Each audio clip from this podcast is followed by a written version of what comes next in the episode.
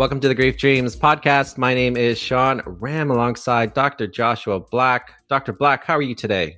I'm doing good, Sean. It's a it's a great day outside and I was able to walk around a bit, which is nice. And we get the podcast. And I am always so appreciative of people who take the time to come on and open up and basically let us into their world a little bit. And everyone has a story. And so I'm so excited to hear about the next story today.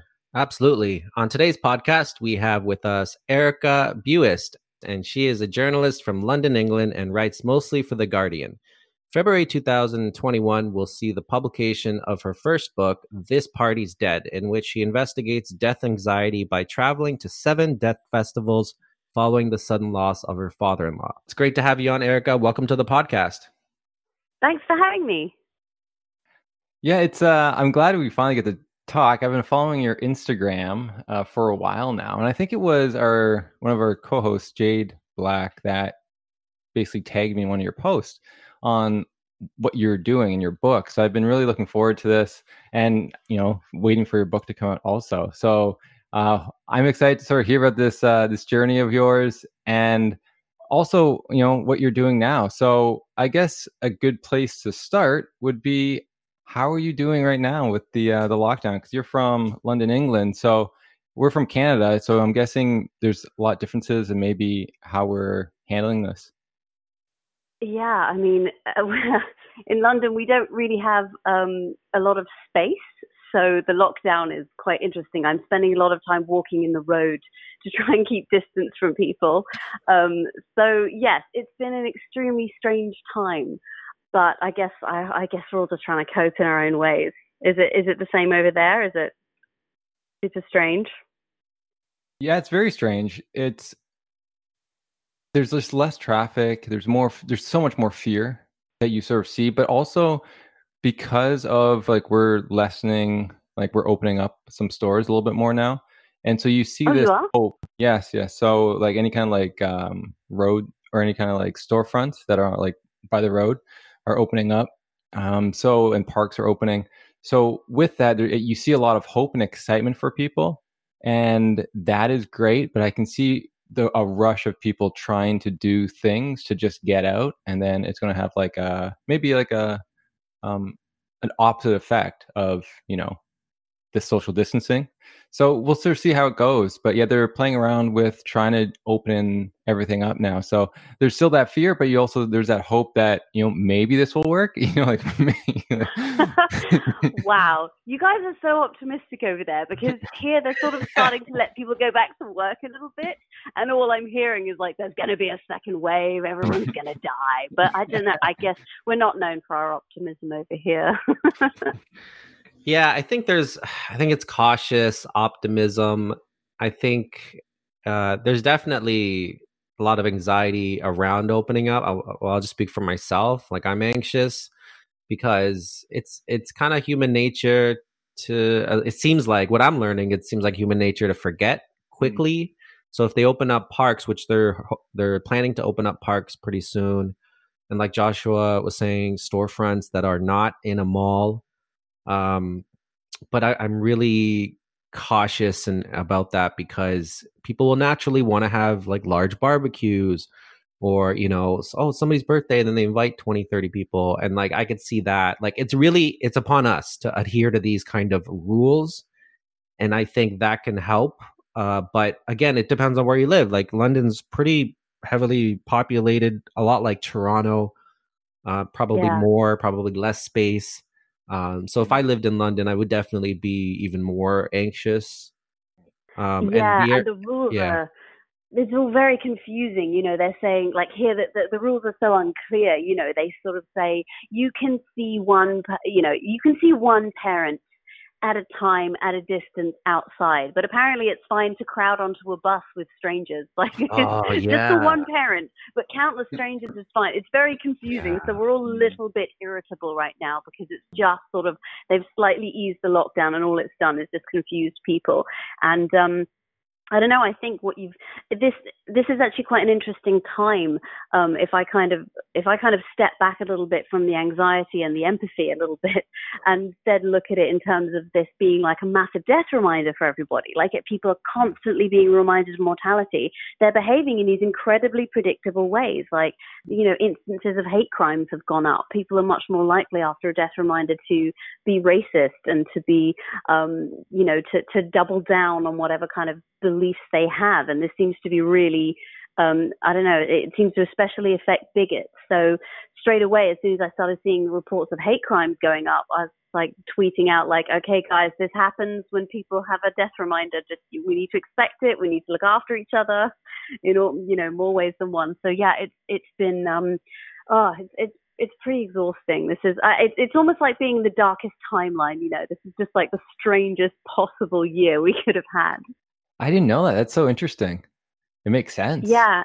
It's yeah. a it's actually a book I recommend everybody read. It's called The Worm at the Core: The Role of Death in Life, and it's um it was three guys, three psychologists who decided to set about proving Ernest Becker's theory that death essentially dictates all of our behavior.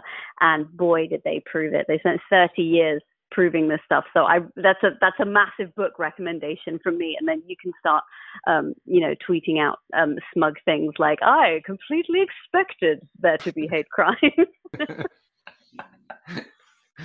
that's funny. You you are comfortable with death since you've been to a lot of death festivals and. you're amongst the people right now even though you have anxiety you're probably doing a little bit better than people who have tried to avoid it their whole life and so for you, like what what happened for you to get to a place like this? Have you always been like were your parents very supportive in maybe bringing you to funerals or was this something that you developed on your own? Oh no, my parents were completely the opposite, and this all started because um, I had, I think, a lot of anxiety around death. Um, my parents are um, both medics. Uh, my mother was a nurse. Uh, my stepfather's a, a doctor, and they um, they bless them are the classic um, death phobic medics. You know, they say things like, you know, death is failure in our industry, which is a which is a bizarre thing to, to think, considering that 100% of people die and they tend to go to medics for the mm-hmm. thing that's killing them, in you know, in this kind of Western society where we get to die of old age, for example, um, we tend to go to doctors when we're dying. So for that, for them to be sort of not trained in death and to to get to the point where they think death is a failure, I just think so. So that's how I was brought up. I was not brought to family funerals. No. Um, you know, death if the subject came up, it was um, people sort of act like you were being rude, almost like you know, like you like you were asking them about their prostate, you know, just sort of bat you away. It just wasn't cool. Yeah, um, yeah. And you know, I just um, and so writing this book, I mean, I mean, bless them. I don't think they'll listen to this, so I can tell you, it took my parents two years to get up the courage to ask me how my book was going. Um, because when you talk about death, apparently you're ruining Christmas dinner. So sorry, mum. Um, but yeah, I mean, this started because I was so anxious to the point that I now understand it's it's it's not normal. Um, I I wrote my my dissertation on death when I did a philosophy degree. It was kind of just something that was always there in the back of my mind, but in a in a very anxious way. And then we found my father-in-law dead, and I just went way off the deep end, if I'm honest. I uh, I essentially became a little bit controlling, you might say. I was suddenly I suddenly found myself because my father-in-law died of heart disease, undiagnosed heart disease, and you know generally the causes of that will include food. I, I suddenly thought it would be a really great idea for me to control every tiny little thing that my husband and I ate basically, I guess you might call that bargaining, bargaining with the food industry to please not kill us. And, uh, but more than that, because we didn't find my father-in-law for eight days, I sort of realized something that in my in my brain seemed completely rational, and I actually thought I was a genius for having noticed this. Did you know that anyone you're not looking at might be dead? it just suddenly seemed really obvious to me, and so I thought it was incumbent upon me um, to check on everybody. So I kind of found myself sitting at home, um, stalking everyone I knew online to check they were still alive, you know, sort of like sending a text, looking for that double tick to show that they'd opened the message. I didn't care if they replied. I was essentially just a head counter, you know, just checking who was here. And if they didn't reply, um, I thought it was entirely possible they were dead. To the point where if they, sometimes I, I would see that they got the message, and then I would think, oh, but what if their phone was just open on the messages app? Um, and they're lying dead next to it. I better text them tomorrow because by then their battery will have run flat. Um, I don't want to be sitting here thinking they're alive like an idiot. You know, all of these, I swear, these thoughts all made perfect sense to me. And um, I now realize that that's not really a way to live. So no, this um, this all started very much because I was not cool with death at all. Um, and uh, and the thing is, when you're stalking everyone you know online, okay, I'm going to tell you something really embarrassing. I actually, t- I actually told a story. I told this story in a reading once, and everyone was laughing. And I took a, a moment to say, "This is a true story." So I just want you to know that you're laughing at me right now, but fine, whatever. Um, my husband texted me um, telling me that the that some celebrity he liked was going to be on a TV show, and my genuine first response was, "Oh, that's really good because he would have had to do a medical. So even though he's overweight, he's probably not about to drop dead." And my husband was like, "Oh, that's a really weird response." I was like, "Whatever. I'm just thinking ahead. I'm a genius." It was just so ridiculous that I was suddenly concerned with the possible heart health of a celebrity I didn't even know or like. So yes, it it definitely went um, a, a, little bit, uh, a lot too far, I would say. Um, but uh, also, what I realized after a while was happening um, while I was stalking everyone online is that I wasn't going outside. And so I found I was actually agoraphobic, which is uh, so annoying.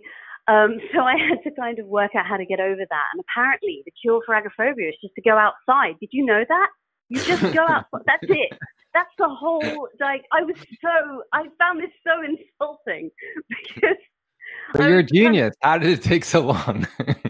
right exactly. Here i am a genius and i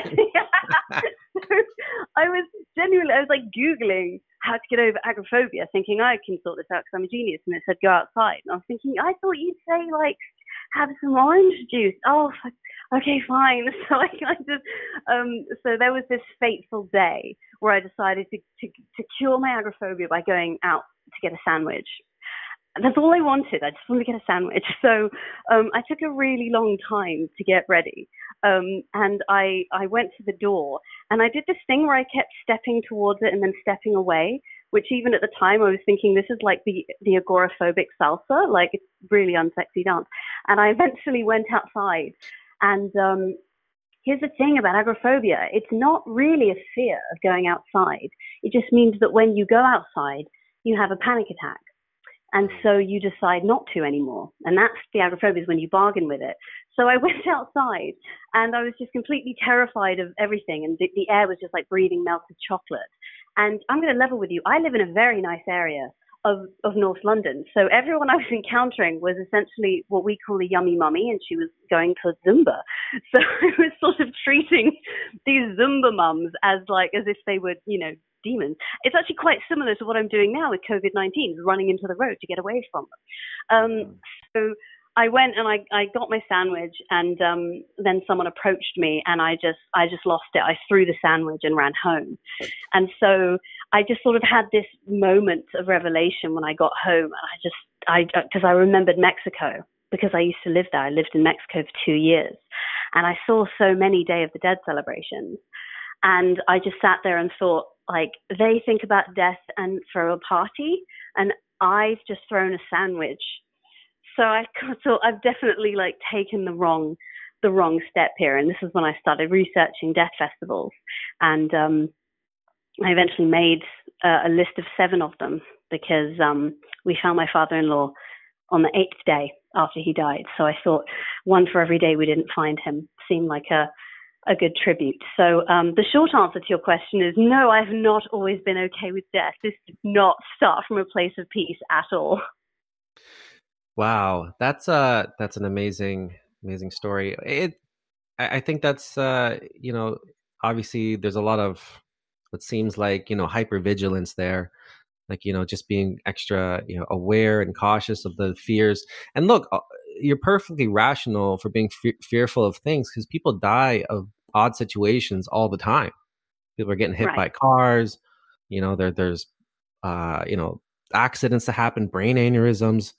I was just thinking about this the other day. I said, you know, it's interesting that we negotiate through life thinking that things are going to be okay and we're just sitting in our cars which are just huge metal boxes and then driving at extreme speeds and everybody's cool everybody's comfortable and like it and one little thing a tire falls off a truck all of a sudden it's running down the highway smashing into other cars and then we're done and like You sound like the inside of my brain during that time. right right but what i'm trying to say is that you know we also have to kind of almost give up that fear or put it to the side just to even move around and function in life you're rational Right. very rational for being fearful of all these things but at the same time uh, we almost have to kind of put that to the side which is crazy but but Yeah. almost necessary. Like walking outside, right? Anything can happen. You're walking down the street, especially in today's day and age, right? Where you know you're passing by someone within two feet, and then they're and they all of a sudden they cough, and then you got the virus. There's a lot Yeah. of things like that. But how do you get to your destination, and how do you do what you want to do if you don't give up that and put it to the side a little bit? yeah, you need a little bit of faith just to get through the day. Essentially, you need like even. I remember even my husband going down the stairs. I was just like, "Be careful," because you know he could fall down the stairs, and I thought, I think you need just en- because at the time I was thinking, well, faith is just stupid. That's just not thinking. Um, you know, like I said, I was able to reframe this as genius when I don't. Looking back, I do not see a genius when I think about this stuff. Um, I see a person who was not showering because she was staring at a screen. Um, so yes, you need a little bit of. I, you know what? It's it's a little bit of faith to get through the day, but it's also it's understanding that it's none of your business if someone dies, and that it's actually. It, it might upset you and it might be terrible, but it is also um, ordinary. Um, and this was the hardest uh, lesson for me to learn when I went and visited all these different festivals for the dead. But it was the message I kept getting that a very ordinary thing has happened when someone's died, even if they've died young in an extraordinary way. It's actually normal. It, it's sort of none of your business. It's certainly not my job to sit there monitoring it as if it, what I was essentially doing, I think, was reacting to the lack of control Yeah, that you feel when someone dies. And especially when you find someone eight days later, you really haven't got control because you just obsess over the stupid things you were doing while they were lying there. And of course, nature's kind of taken over and really taken it out of your control because of, you know, a lot of people asked me, um, did you know he was dead right away when you found him? After eight days. And I was like, um, yes, we did. Because I Mm. think, and I almost, I said a really awful thing. I didn't mean to. It just came flying out of my mouth. I think I said something like, "If you left a steak on a bed for eight days, do you think you'd know it was it had gone bad?" Which is a Mm. terrible thing to say. Like, a because I bel- I, I compared my beloved father-in-law to meat. That's not great. Um, but also, we're all so removed from death. We're not taught about it in schools. We're taught about birth. We're shown a video of a woman giving birth, and trust me, that is not less gross. But yeah, you know, ev we're all so removed from it that that was really a terrible thing for me to say, and I do feel bad. Um, but yeah, it's it's but that that the way nature takes takes a person you love and warps them. Um, one of the big effects for me was was this sense of a, of a lack of control. So I think sort of using technology to stalk everybody was my way of trying to uh, get that back. And Yeah. um, yeah. yeah, I think well, and- Yeah, I think you're absolutely right. I think the lack of control over those variables that can happen. Like for me, um, it just reminded me of how I um I had to come overcome some anxieties that I had regarding my dog dying because anything would freak me out. Like be like, oh, I can't open the door too much, or otherwise he'll run out the house and then get hit by a car. Or you know, if Right. if I don't watch him too closely, he'll chew on the wrong thing out in the backyard, and then he'll die. And then these fears would just build up and build up and build up. And then I realized, like, man, I'm not. It's just overwhelming. You know, it's causing. I mean, that this. sounds like a fear of it being your fault. You know, fear of the guilt, which, you know, I I I think that's. I mean, it sounds like you were thinking about it too much, but you know, Yeah. you need a measure of that. But I I have a friend who so cannot come to terms with her her own cat dying that you know she's she, her cat dying of natural causes is absolutely unacceptable to her. Her cat dying at age 22 of completely ordinary natural things is just is just unacceptable. And you know that's that's I think where it gets where it's unhealthy, where you're rejecting death itself because it's it's oh gosh, it's so much easier Yeah. when you just accept Well, it. I, I think there's definitely varying degrees, but ultimately they did the same thing. They do the same thing where it's like it prevents you from really taking in the moment and enjoying life as it is. You know, just Right. enjoying playing with my dog or, or just taking the day one at a time. Even even thinking too much about his natural death can cause a lot of discomfort in the in the meantime. Yeah.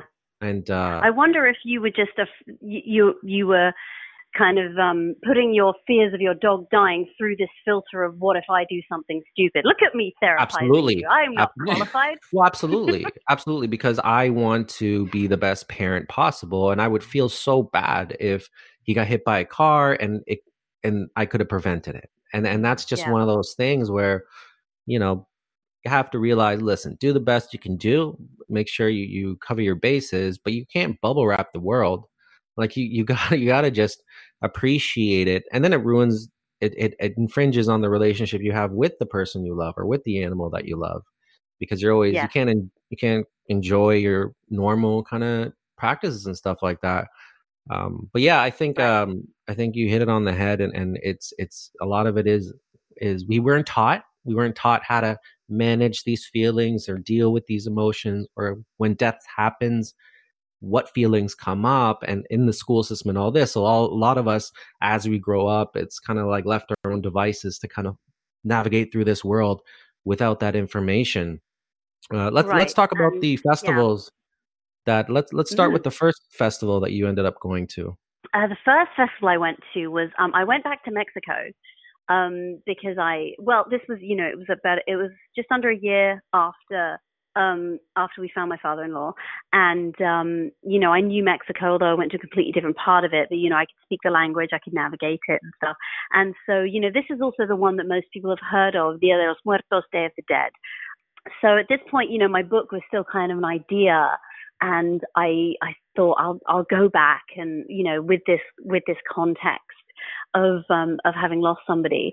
And it was um it was it was difficult actually um because I spent a lot of time I mean first of all once I when I got there I was still a year on I was still utterly um disorganized and and scatterbrained because one of the things that I'd done to kind of what's the word? I sort of um one of the things I'd done to kind of bargain with these bad feelings was I'd stopped using my calendar um, because a week after Chris died, my calendar beeped at me and it said birthday dinner with Chris, and I just thought, oh, calendars calendars are just hurtful. Okay, so I'm just going to not use a calendar anymore. Um, so I was sort of I got there and like as a research trip, even if you when you read the book, you'll see the difference between this and the later festivals when I'm actually being a journalist and I'm actually being a person and arranging to meet people. And this I was just sort of falling all over the place. So I I got there and the first thing that I found myself grappling with was this idea that I didn't have a right to be there.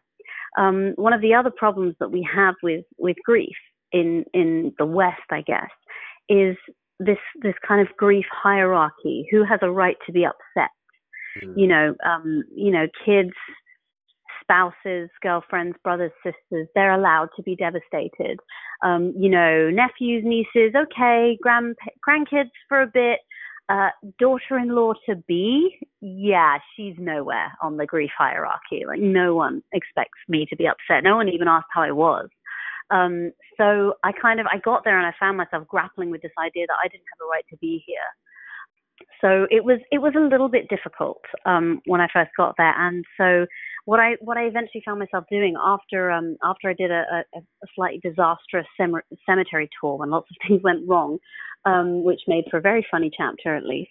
I I sort of found myself just before midnight, standing in front of this altar um, where everyone had put down pictures of their of their deceased loved ones, and you know you're supposed to put down offerings for them, you know, a drink, um, some food, and again, so scatterbrained. I was just I just walked up to thought, okay, I'm going to try this, and I was like, hi, Chris. It was really awkward because I'm an English atheist talking to a photograph. It was, it was exactly as awkward as you might imagine. And I was like, oh, I didn't put down an offering. Oh, hold on. And sort of ran out and, and found a sweet. And um, I just had this little moment where I felt so stupid talking to a photo. And I, I think I just sort of said, I just wanted to say goodbye. Um, bye. and so it was sort of awkward. I, I cried a little bit, but there was this moment right after it where I, I as soon as I said bye, um, I heard the bells uh, strike midnight. And then I went and I, I went to my phone and I had a text from my husband saying that he'd booked something for my birthday, um, keep the 25th free. And without even thinking about it, I just put it in my calendar. And then I sort of went, oh my goodness, what has happened? like how did how did calendars come back all of a sudden? And I think like in hindsight, I think what happened there was I kind of I that was the moment I most authentically kind of joined in with this death festival, which is the point of them, I think, is that you carve out this time and space in the year to sort of continue your relationship with the dead in some way.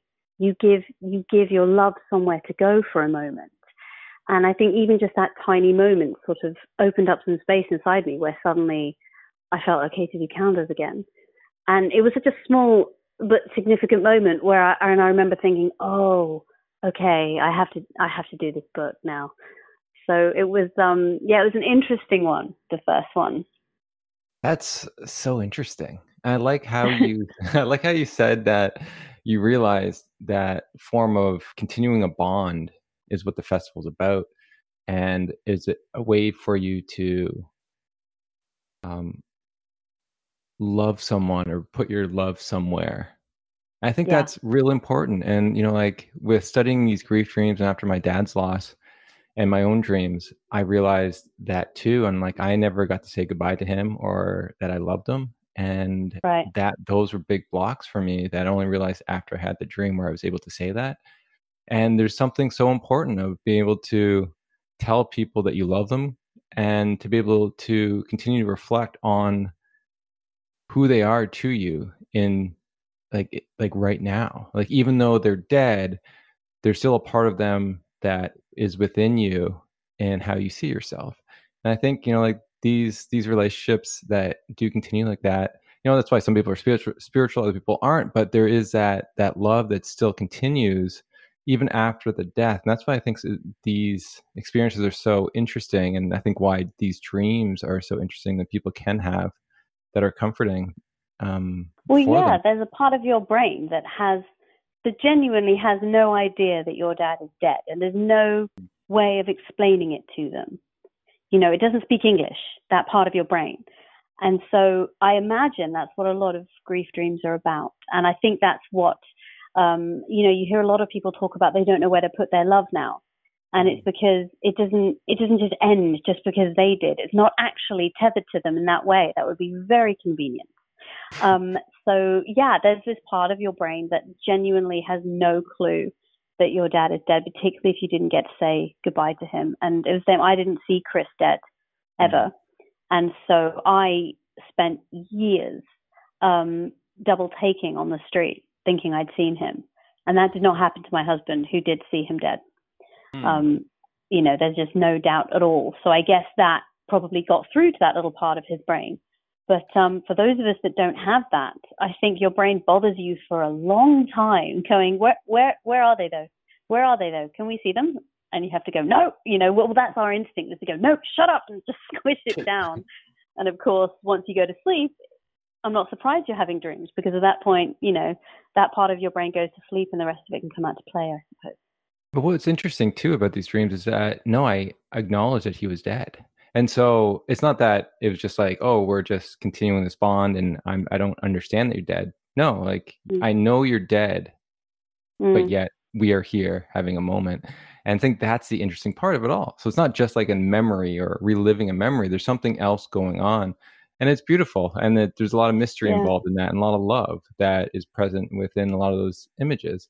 So I think that's interesting. And I, I want to also mention too of you seeing Chris, you know, because I did research on continuing bonds. And that's one of those things that is associated with trauma and trying to process the loss. And say like you had a different experience than your husband.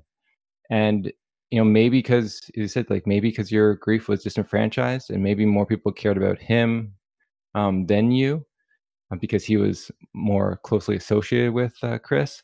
But you know, like mm-hmm. these are all the things that you know when I hear someone speak, I'm like, oh, that's interesting because you know, like a lot of people can have these experiences, especially when you can't talk about it with anyone or no one's acknowledging your grief. It gets suppressed and it gets manifested in weird ways. Yeah, and especially given that you know, like we, because there is this grief hierarchy. Um, what what I found myself worrying about, and I think a lot of people worry about, is um, that people would think you're stealing their thunder. Mm. You know, you're st- you're you're kind of milking it for um for what? Well, this is what I was thinking. Why do I think this? And I think, well, let's see what what happens to the bereaved. Bereaved people get treated well. Um, people are gentle with them. They don't let them make their own tea. Uh, they give them slack in their workload. They give them time off. They're kind to them. We're not that kind to each other under normal circumstances. So I guess that's what I thought people would be would would that's what I was worried people would think is that I was milking it um, for for the perks of being a bereaved person. Which, if you think about it, what a horrible thing to think about people. What a horrible thing to assume people would imagine. But I guess I'm horrible. but it was, I, or maybe what I did is I is I imagined that scenario as an excuse to suppress it and not do the work. Because that was that's another thing is working through grief. It is it is work. It's painful, and um, you know opting to just not do it seems like a brilliant idea when you're a genius like me. Yeah, you know, it I think that we've we've changed and this is the new normal that I guess western cultures look at death like even at workplaces, you know, immediate family gets, you know, a week, maybe 5 days and then maybe if you were close, maybe you get a couple days off, but not for anybody else after that. And then, you know, like I mean, I, I would imagine in your situation, you would have to add a statement after you've told someone that your father uh, father-in-law to be had passed, you would have to, someone would maybe say like, "Oh, were you close?" And you're like, "Yeah, we were close." Like that statement would need to be there. Otherwise, yeah. you know, in your own mind, it, it just wouldn't it wouldn't register properly. But mm. I it, it, made me think about. Uh, we talked to Kevin Toolis talking about the Irish wake and keening and, and kind of the older rituals.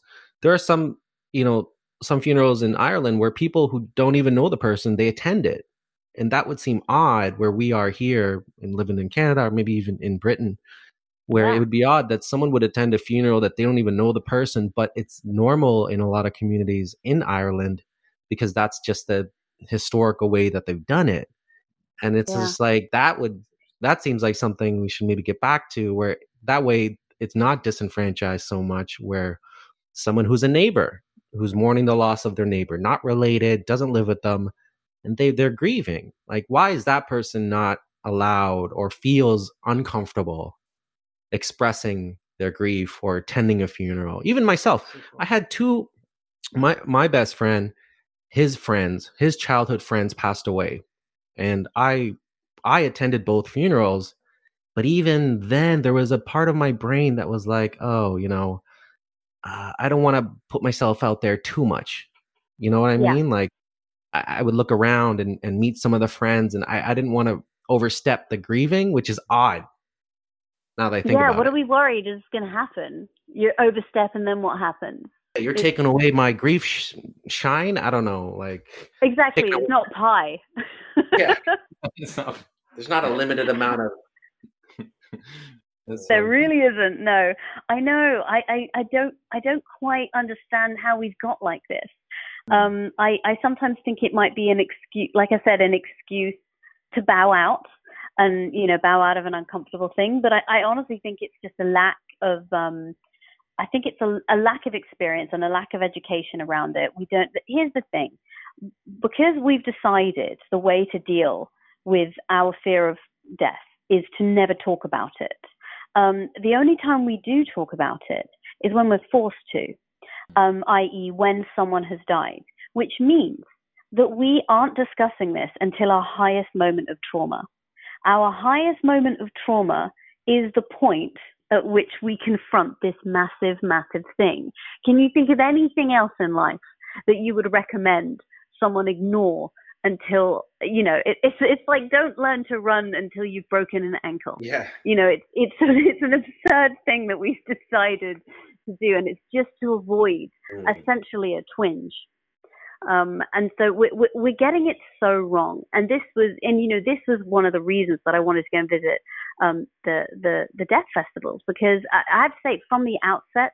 I completely rejected the notion that we are more afraid of death than anybody else. I think that's ridiculous. I think we're all we're all human and we all have the exact same fear of death because it's um, instinctive. But I do think some of us are dealing with it better than others. Some have come up with ways to deal with it um, that unsurprisingly is better than shut up about it until there's literally a rotting corpse in front of you, as is what happened to my husband and I. Yeah, it's like it's like that snake venom, and you know, if you if you if you if you have it at low doses every day, you'll grow immune. But if you just take it at one shot, it's just it gonna kill you. But I think your analogy was really good because it's so true. It's like working out a muscle. You can't expect to run a hundred meter marathon or a race, you know, at full speed without training. And so if you haven't trained the muscle uh, of death, uh, the training of getting used to it, having those conversations around the dinner table maybe someone maybe your grandfather's birthday's coming up and then maybe talking to your family say oh your grand, grand, grandpa would have been this you know? All these little conversations are important but you're right we grew up in a culture where we've been taught that you know that's a negative thing and you don't want to bring up negative things you know? You don't want to jinx people you don't want to you know it's it's odd. Right jinxing. Jinxing of all things is so absurd. Yeah. it does not it does not call it to your door. No one really believes that either. It's just, I think it's just an excuse to not have a not have a twinge. Hmm. I like Sean what you're saying about you know we don't attend funerals of people we don't know, but in other cultures they can. And I thought that was interesting because like one of my my favorite comedy movies is Wedding Crashers, and there's a scene where they crash a funeral, and right. the the it's so funny because I'm like oh like yeah, they're trying to pick up girls, but it's also funny because they're crashing someone they don't know. And I'm like, what would that be like now? Like, imagine it's a Saturday and your friends ask you what you're doing. And you're like, oh, uh, I'm just going to the funeral. And they're like, oh, sorry to hear. Um, oh no, I didn't know them. I'm just going because I just want to like be more familiar with death. They'd think, you know, like they probably just hang up the phone. but like, but that's sort of what we're talking about. It's like, how can we get more accustomed to death and understand more of the death funeral without having to wait for someone to die? Like, can we go to a stranger's funeral? Would that be okay? You know, like I. No. No, no. not not if you're trying to pick up women. But, no, no, but no. Definitely, definitely not if you're trying. To, yeah, if you if you're Vince Vaughn and Owen Jones whatever his name is. No, but no. I, here's why I don't think it is okay: is because even though you might have decided that that's a good way to get to know death, the people that you have not consented and are obviously not going to know. They're going to think, oh no, they've seen that film and they're trying to pick up girls. that that's the problem. Is that no, we're not all moving on at the same time. Um, so I think one of the things you can do that's better than crashing a funeral is um, is I mean things like this, like your podcast you mm. know, it's it, it's basically starting to have those conversations. And one of the things about this is, of course, that it's optional. Someone can tune in if they want to, and not if they don't. You're not going to walk into a funeral and blast your podcast, you know. So it's just, I think, just I think we're starting even now, you know, with things like death cafes. Death cafes was genuinely one of the first things that made me realize I had to write this book. Um, because I was reading about it. It was in the news. It was in several different newspapers that people were meeting up um, at these things called death cafes. They were having tea, coffee, and cake, and they were talking about death. And at first I thought, oh, wow, that's good. We're getting better at talking about it. And then I thought, hold on, hold on. I live in a country where people talking about death makes the news. Like that makes headlines in this country. there's something wrong. And, you know, we're standing here patting ourselves on the back that we're having this conversation. Whereas there are other places like Mexico where every single year they think they're getting a visit from the dead people from uh, you know from from their lives and they're making them food and they're pouring them drinks and they're sitting up in the cemetery and they're talking about them so naturally and I just thought, and here we are patting ourselves on the back for just having some cake and chatting about it. Don't get me wrong, I'm being flippant and I'm being rude. You know, we live, particularly here in Britain, we, this is not a very enchanted landscape. We don't have a lot of, you know, we're not very religious and we don't believe that anyone's coming back to visit. You know, a lot of us don't believe that uh, our loved ones are in heaven or anywhere. So we're dealing with something very different. We're dealing with total disappearance of our loved ones, which I think is harder to deal with than the idea that they've just gone away for a bit. So I don't I don't mean to be rude, but you know, it kind of it did kind of strike me that, you know, even just the conversations that people were having it, it, was just so controversial here. And I thought, what if I told my Mexican friends that? My Mexican friends, who, by the way, are very happy to say, we are not afraid of death. Mm. Um, if I went to them and I said, yeah, well, people are actually meeting up and talking about death now, they'd be like, uh huh. Finish the story. I was like, that's the story. Yeah. I mean, ridiculous. Yeah, you, well, you you bring up good points, but also keep in mind that we've come a long way. Like if you just think about even mental health in general, like I'm 35. I remember when I was younger, it was uh, there was still a lot of stigma around um, either taking medication or even seeing a psychologist.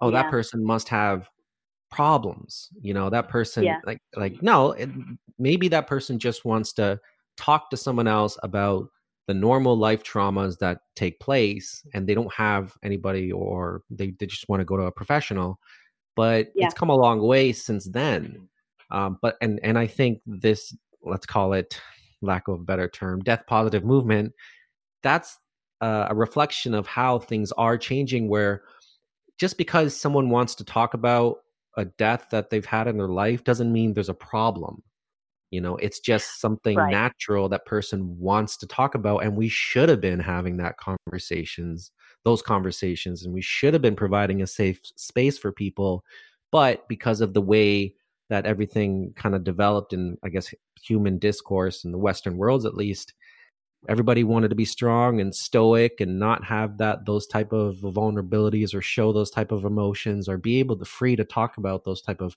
traumas with that, uh, other people like even in a, even in a household like you yeah. know uh, I don't know how, like me personally I haven't had a lot of in de- deep conversations with my parents about death right yeah I, I've probably had more than most people but at the same time not as much as we should be having and that's just because my parents are old school and that's just how i grew up. But as as things progress and and things are moving so quickly but as they progress forward you know the conversations i'll have with my children are going to be very different and that's just one generation well, I think you've hit on something. Is don't forget that our, I'm 35 too, so our parents are the baby boom generation, and there's so many of them were kind of at their mercy. Whatever they want to do, whatever they think is the is the correct cultural norm, that's what we're fighting against most of the time. So you know, bless them. They've got this. They they have this attitude, and they also have what something else. I think you hit on is is this basic misunderstanding about grief is that it um is that it heals like a wound you know, if you cut your finger, you know it's going to be a little better tomorrow and then better the next day and better the next day. And if that, and if it gets worse in a week, that's a problem. Something's gone wrong and you probably need to go to hospital, you probably need antibiotics, whatever. And people react to grief in that same way. If I'm fine for a few months and then I'm suddenly devastated, that's when people start suggesting therapy because they think there's something wrong. And maybe therapy is a good idea, but it it does not mean something's wrong. Actually, grief comes in waves. It does not heal like a wound. And even that basic misunderstanding, I think, is is another thing that, like you say, it ties into mental health, where people start to think they have a problem, and you know they can't let go. And you know, I remember even thinking that early on when my my husband he spoke to someone work asked him to, to to have a couple of counseling sessions and he said he actually started crying about his mother who had died several years earlier. And my first thought was oh my goodness how is it if he's still upset about that there must be something really wrong with him. Wow i i have no idea. Yeah, and I wouldn't even like imagine what the baby boomers went through with their parents. Like, you know, if you think oh, that was that was a cakewalk. like I mean, they were essentially, if you think about the war, like weren't they raised by they were sent do you know think it's strange? We were raised by people who were raised by a generation with PTSD.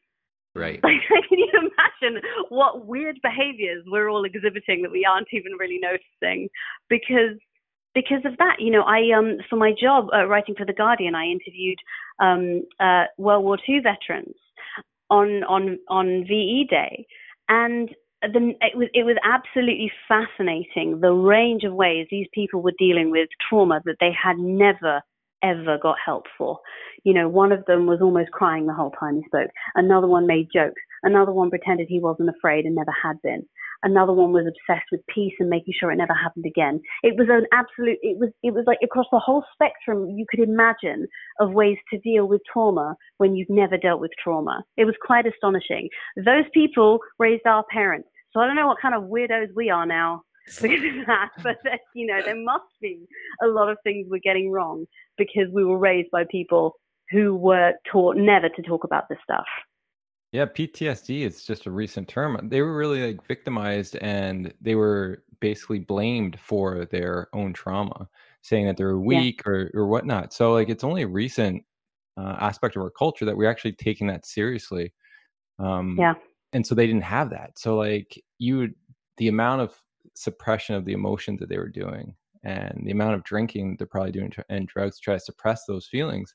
You know, I can't imagine. It's just a different time than it is yeah. now, where we're actually much more open to looking at things we don't normally look at. And I think this pandemic is also providing opportunity, almost like a war, in a sense of really acknowledging the death, but in a way that's not suppressing that, but actually acknowledging it. And so there's, I know in the media, there's so much attention to mental health and grief and all the stuff that before in other places and times in the world they didn't have that so hopefully where we are now our the next generation can be even better than we are in the sense of acknowledging loss and being comfortable with it and that's the exciting part is like our kids you know what are they going to be and, and would death cafes even be a thing in the news anymore by then you know I mean, hopefully not. I mean, I'm looking forward to, to when we get to be wrong about everything.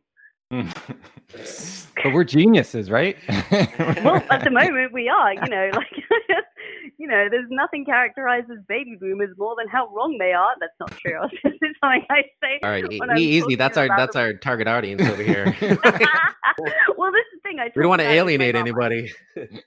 Yeah, no, this is the sort of stuff my mum says because my mum sort of talks about her own generation in this way and she goes way too far. I'm like, mum, but you know, I mean, she also talks about the fact that, um, I mean, this this might be a little off topic, but here she was born um, shortly before abortion became ille- became legal in Britain, and she said something so terrible to me. She said, "My generation is a generation of unwanted children." And now we're a generation of unwanted adults. Well, like, it. but you know, she's my mum's super dark. But it's you know, this is this is the thing. They they they get to be wrong about everything right now, and that is that is absolutely what is supposed to happen. You should want your kids to have more and better ideas. So I'm genuinely super excited for the next generation because they're already better than us. Have you noticed?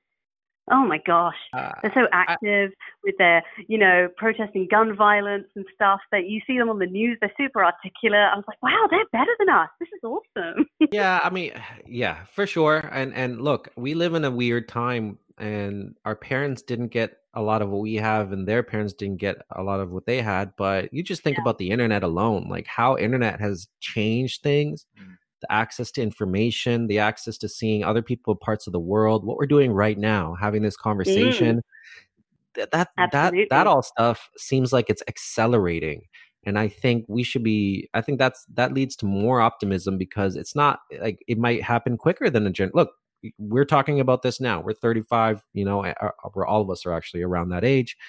And this is uh change you could in the lifetime change the way you think and believe rather than hold on to these value values and beliefs for so long because you didn't know otherwise. Like growing up it was just a television with you know four stations and a newspaper like you know or in a library but who's going to go out to a library and then read a bunch of books? But You know that that's all we had. Days. Now you can- call them the good old days. It sounds awful. well, it's always the good old days because for every generation, every generation is going to believe that that that times are good because there was probably a moment in your life that was really good. But you know, my good old days were when I was 15. That's great, but I can't go back. Really? Mine When are now, but essentially, youth is good. This is this is what you know. My grandmother would. One minute she'd be talking about like you don't know what life, you don't know what hard is. We were starving, and then two minutes later she's like, oh, the good old days. And I thought you were starving. The truth is, your knees didn't hurt, right? You, you, Yeah. Youth is good. That's what's good. It wasn't the day. The day sounded awful, um, but you know that's just everyone. Everyone loves youth, right? yeah. Well, every I think every time there's different challenges, even though there's different benefits, and I think back then it'd be simpler, uh, especially now. Like technology is great, but it's also bad in the sense of the bullying that's just ridiculous, and um, and the attention spans. So like there's it's very interesting when you look at different generations. There's always you know the opposite side where it's not perfect. You know, there's other things that are going to manifest through the new technology and, and through new ways of thinking that will also have to be corrected as we go forward. And so, yeah, just you know Yeah. trying to be the best we can now with the tools we have. And I I'm really excited for your book because you went through a whole process. And what I love is that you're so honest about it. Just talking about even just the beginning of your journey. There's so much. There's so many gems there for people to understand about looking and sitting with your grief and understanding you know where you are in the midst of it and then sometimes Yeah. taking those risks like stepping outside it seems simple to some right but sometimes you just need to hear it or you just need that courage to be able to do that one thing and then that leads to the next thing and then all of a sudden you're on a plane with you know a different country Yeah. you know like but it's just all it took was you to step outside and i think there's a, a truth to that in the sense of sometimes it's not as hard as we think it is because we're looking at the end goal right like but if you just look at Right. just the next step it's amazing what that next step can provide and your book is hopefully that the answer for a lot of people to really sit with it and learn and laugh i'm guessing there's a lot of jokes in there because you're you're pretty funny so, so i'm guessing you're curious as well. yeah you know yeah like, it was it was super confusing i think for my husband to come home that day um, Mm. and I was sort of babbling for 20 minutes. I sort of told him like, yeah, oh, so okay, look, I know I have agoraphobia, and and I failed to buy a sandwich. Also, I'm going to seven countries. You know, it made no sense to him that that I said those two things in the same breath. Um, but but you know, I did, and so yes, it did start with me sitting at my kitchen table, wondering uh, why I'd just thrown a sandwich. And then a couple of years later, I'm in Madagascar getting hit in the head by a corpse, and I thought it was funny. That's so funny. So, could you name the other six festivals you went to? Um, we don't have time to talk about them, but I'm just curious to see what the, the six were. Sure, yeah. So um, after uh, Day of the Dead in Mexico was Gai Jatra in, in Nepal, which is where um, every year there's a procession of people who have lost somebody that year. Um, so the idea is essentially you just look out and all you see is just an ocean of people who have gone through the same thing as you, which is uh, a really good way of, of, you know, realizing that you're not alone in your grief because that's one of the biggest lies grief tells you. Um, after that, I went to uh, Sicily for uh, the Festa dei Morti, again, the, the Day of the Dead, which is the only death festival I was able to find in Europe. Um, and that is where uh, Sicilian children wake up on the Day of the Dead. And kind of like how Santa Claus has left you presents, it's the same deal, except instead of Santa Claus, it's your dead relatives. And instead of just leaving you presents, they've hidden them around the house. So Sicilian kids grow up thinking of their dead and associating them with a treasure hunt and a massive sugar rush as well, because there's a lot of sugar involved. Um, and so I was just so jealous when, you know, thinking about my my youth where every time someone you mentioned someone who died, you had to go silent and look at the floor. And I was like, You got a treasure hunt? Oh my god. So um after that so the Chinese Death Festival called Qingming, which is uh, where people will go. It's called Tomb Sweeping Day. Basically, they will go and like sweep the, you know, clean the tombs and then sort of go out and enjoy life. I actually didn't go to China for that. I went to Thailand because my father is married to a woman who is half Thai, half Chinese, and they celebrate this every year. So that was kind of nice. I got to go and uh, celebrate that one with family. Um, and then after Thailand was uh, Japan, um, which is uh, a festival called Obon, which is a little bit like Day of the Dead in that they believe that the, the spirits come back to visit, but they're there for a whole week. And um, in Kyoto, they actually have this amazing goodbye ceremony for them. Kyoto is surrounded by mountains on three sides, and they, they light these enormous bonfires for them because they think that that is how the, the spirits will sort of hitch a ride back to heaven. And um, that was uh, that was incredible and very emotional, actually. Um, and then I went to uh, Madagascar, which is where every every five to seven years, families will get together and they will actually dig up their dead relatives from the family tomb, and then they'll wrap them in a fresh shroud, and then lift them up on their shoulders and dance around with them. And uh, that's when I got hit in the head by a corpse. I just felt this knock in the back of my head and just turned around and they were like, oh, sorry. And I thought, of course I got hit in the head by a corpse. So at some point, uh, that was always going to happen, I guess. Um, I didn't even check if I was kicked or headbutted. Um, and the final Death Festival also involved corpses, but this was even stronger because they weren't wrapped in a shroud. This was in Tanah Toraja, which is an area of Indonesia, a very remote area. And they will exhume their relatives from the tomb um, and they will dress them in new clothes and give them, you know, they'll give them new jewelry. They take lots of pictures with them. Then they'll walk them around the village. Uh, they will FaceTime relatives who couldn't make it and essentially just it's called manene, which basically means hanging out with grandma. So I got to meet quite a lot of of dead people, and one of the most astonishing things about that is how quickly it becomes ordinary to just be hanging out with some dead people. And um, probably the most incredible moment of that for me, I I was just sort of filming. Everyone's filming, everyone's taking pictures. It's a big part of the festival.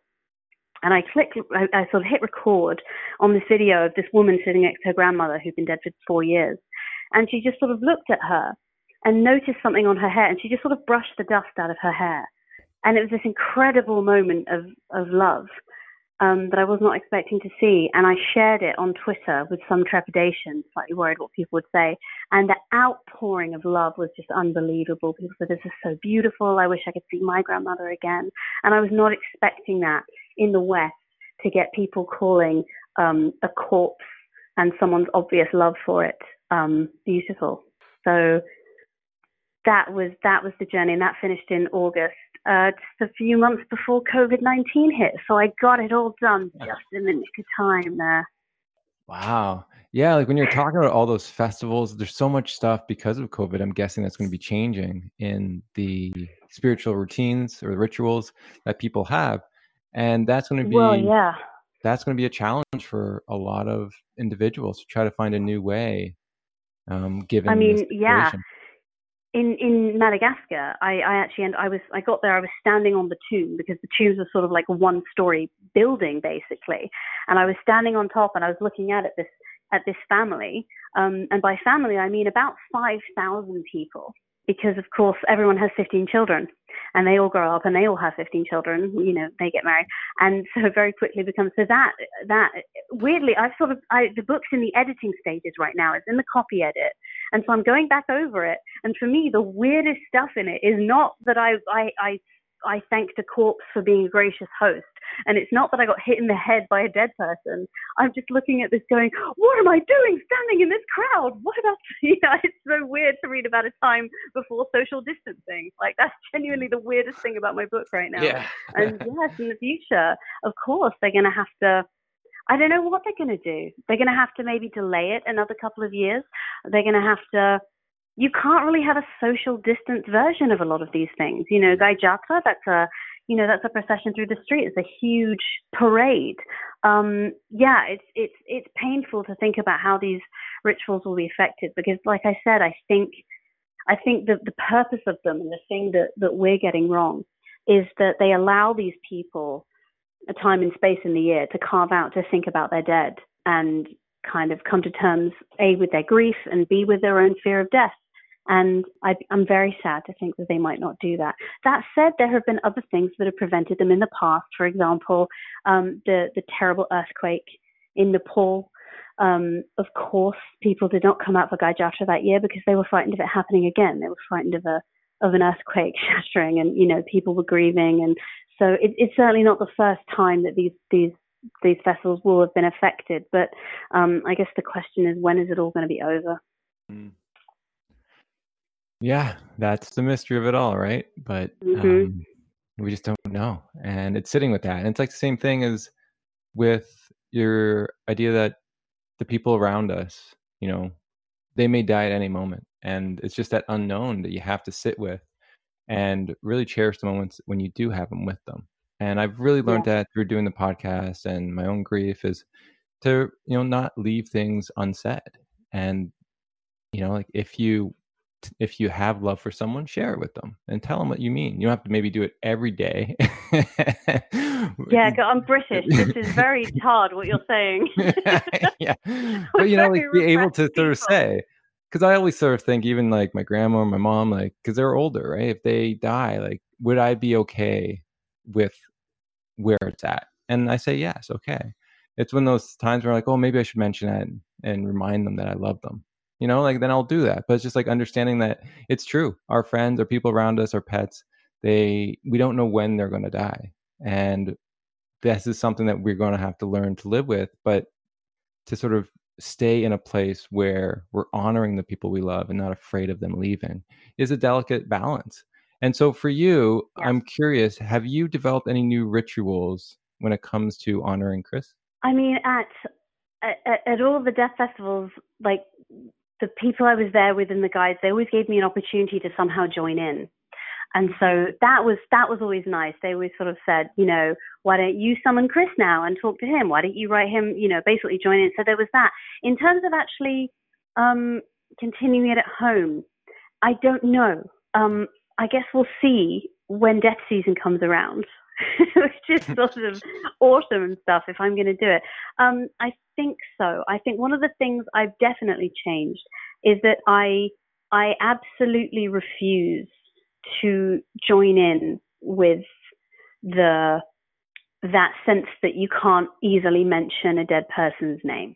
Hmm. You know, I, I now mention him and anyone else who's dead as easily as someone who's alive. And it's caused a couple of moments of oddness, but I just think that's one of the, the, the tiny things that I'm hoping if I do it and if other people do it, it'll just trickle down into the culture eventually and it'll be normal. Um, but that's that's one of the myths, and and just the idea that it's normal. Also, I've kind of again it, awkward moment, but I was speaking to someone as a member of my family who who let's she gets a little judgmental of people who don't eat well and you know things like that, and she was sort of on a rant about this guy who's not taking care of himself, and I just I said, you know, it's not immoral to die. And she almost fell over when I said that because mm. she just never thought of it before, I think. Um, so things like that, I'm kind of, I'm, what I'm saying is I'm essentially being less polite because these these things that are just baked into the culture that this is how you're supposed to behave with it. I'm not doing that anymore. I don't think it's doing anyone any good, and it's not doing me any good. So I think that's actually the main way in which I've changed my behavior. Is that after getting this message over and over again, that what has happened is ordinary and that you know you can have a continuing relationship with someone even if you are uh, a super overly rational atheist like me um, that's kind of what i brought home with it. And i'm kind of just i don't know i'm trying to i'm trying to behave as if that's normal. So that i'm thinking you know because that's what you do when you've got kids isn't it? You i mean i haven't but you model behavior for them in the hopes that it will appear normal. And i guess that's all i'm trying to do is i'm just acting like death is okay until someone agrees with me. No, I think that's that's a great that's great to hear, and I think that's that's how think that's how you're you know you're gonna get stronger in that category. Like even like I was just thinking about you know you said being polite, and it's so true. It's like we we want to be polite. We don't want to say the wrong thing, even around terms that I use. Like my grandmother passed on last year. Like no, she died like death. Right. Just saying she died.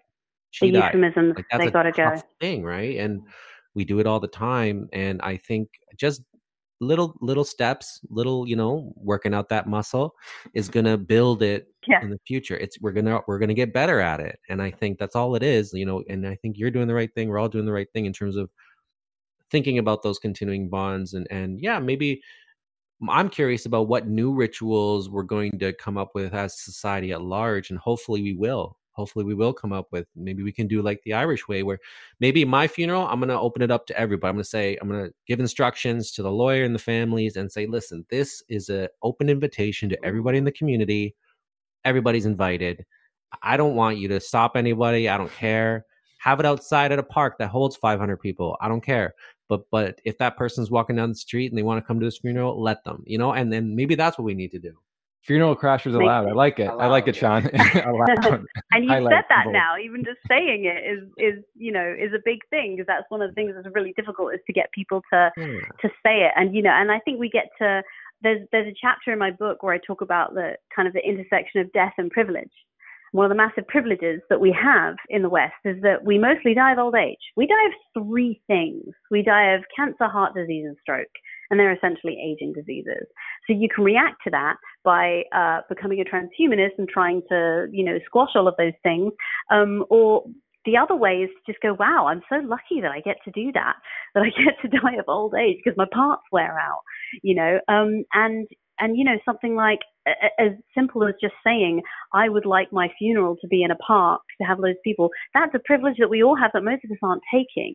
And you know if you, you think about the the way the things you and i don't have to worry about. Like if you're not a trans person for example you don't have to worry about having an advance directive to make sure that people honor that you know that you are a man or a woman now and that they should not dress you in your old gender clothes that they should not call you by your old name things like that mm.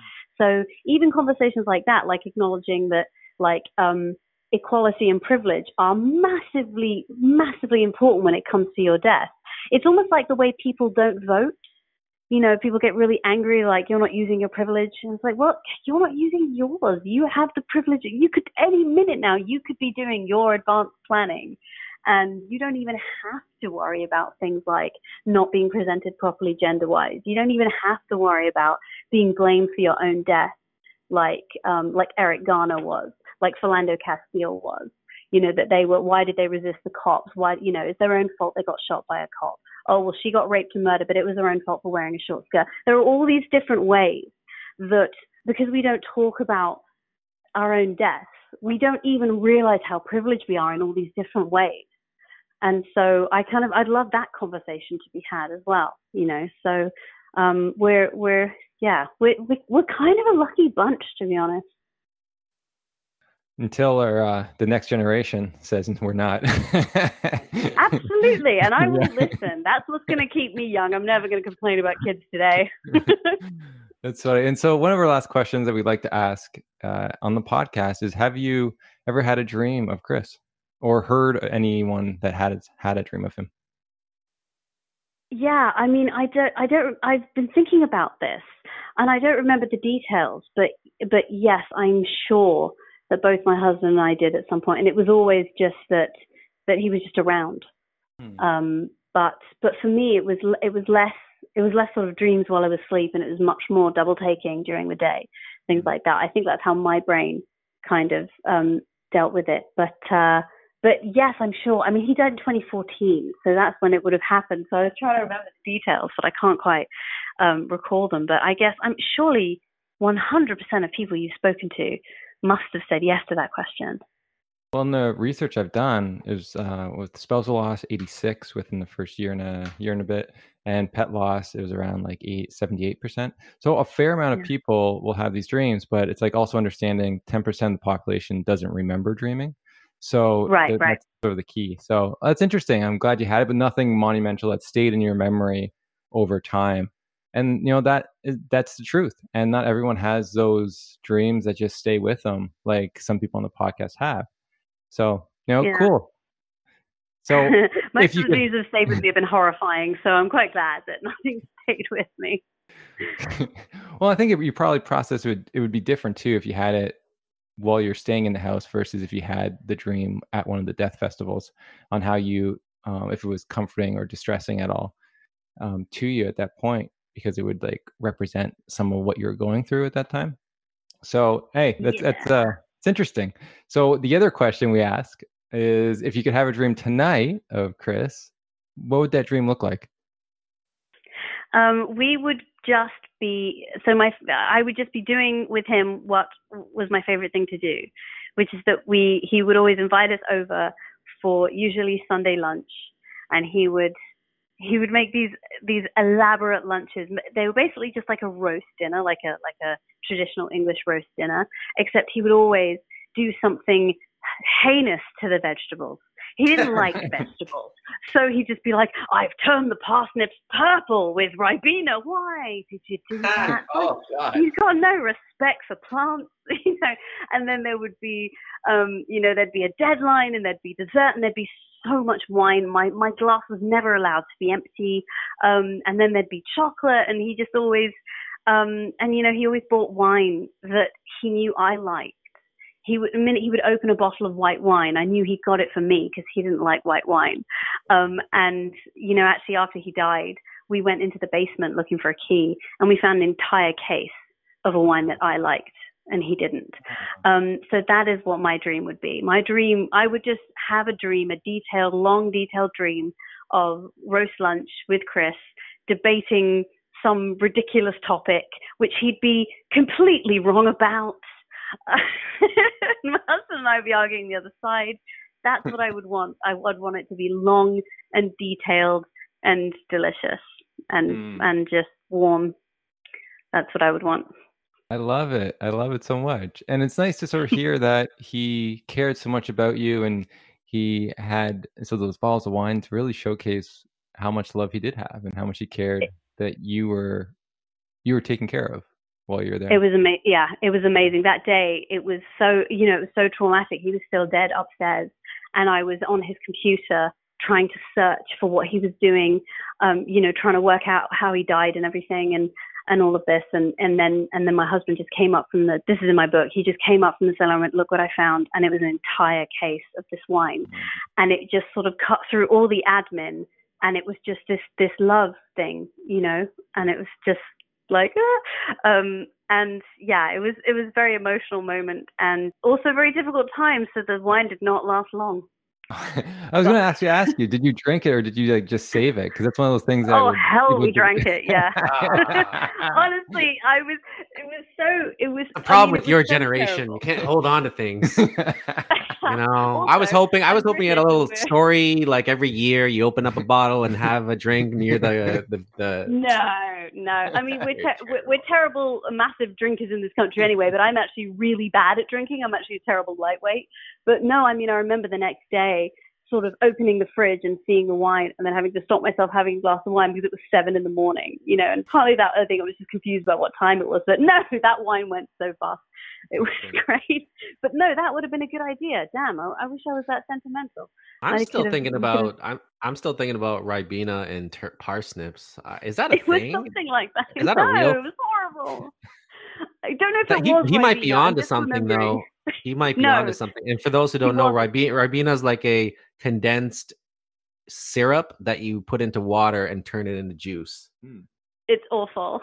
It's I don't great. know if it was oh, Ribena, but it was Ribena so colored and Ribena flavored. Please don't put it like on a glaze, like a like a. It's probably deglazing the pan. I like that idea. I'm, I'm uh, honestly. I mean, I've warned you. It was awful. he just has no respect for plants.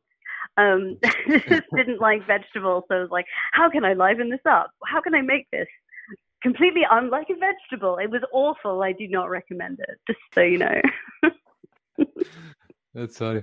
All right. Well, thank you so much for coming on the podcast and sharing. It's been a wonderful conversation.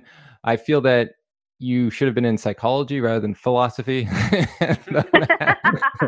the way you uh, you're talking, but uh, you know, I'm really happy, and hopefully that we can have you back on after your book is released, so we can talk a little bit more of the things because I had had so many questions, so many areas I wanted to talk about. But it is what it is, right? And so I'm just happy we got this time with you. And so, could you just tell people where they can pre-order the book and find you and follow you? Sure. Yes. Um, the book. If you go onto um, unbound.com slash this party's dead, you'll find it, or just go onto my publisher is called Unbound. So if you just go onto unbound.com and type in my name or this party's dead, you will see the trailer and you'll see my book. You can pre-order it there. Um, please don't order the biscotti edition. This is an edition that comes with um, traditional Sicilian bones of the dead biscotti baked by the author. Like 56 people have ordered it already. Please stop ordering it. I can't bake this much. I just people keep ordering it. Um, so yes, that's that's where you can find the book. Um, for me, you can find me on Twitter.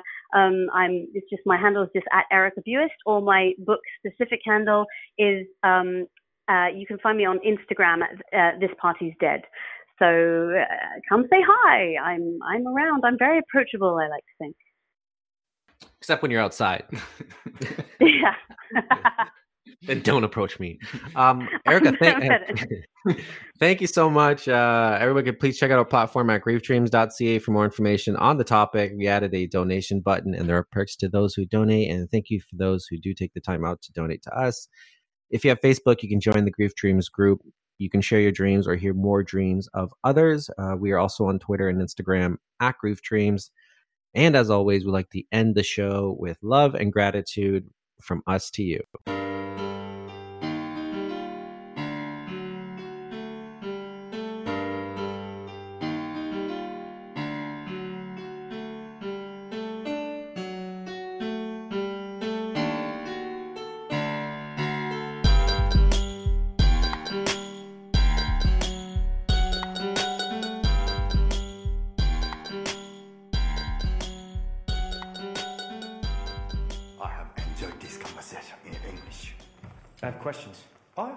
Introduced myself. You have introduced yourself. This is a very good conversation.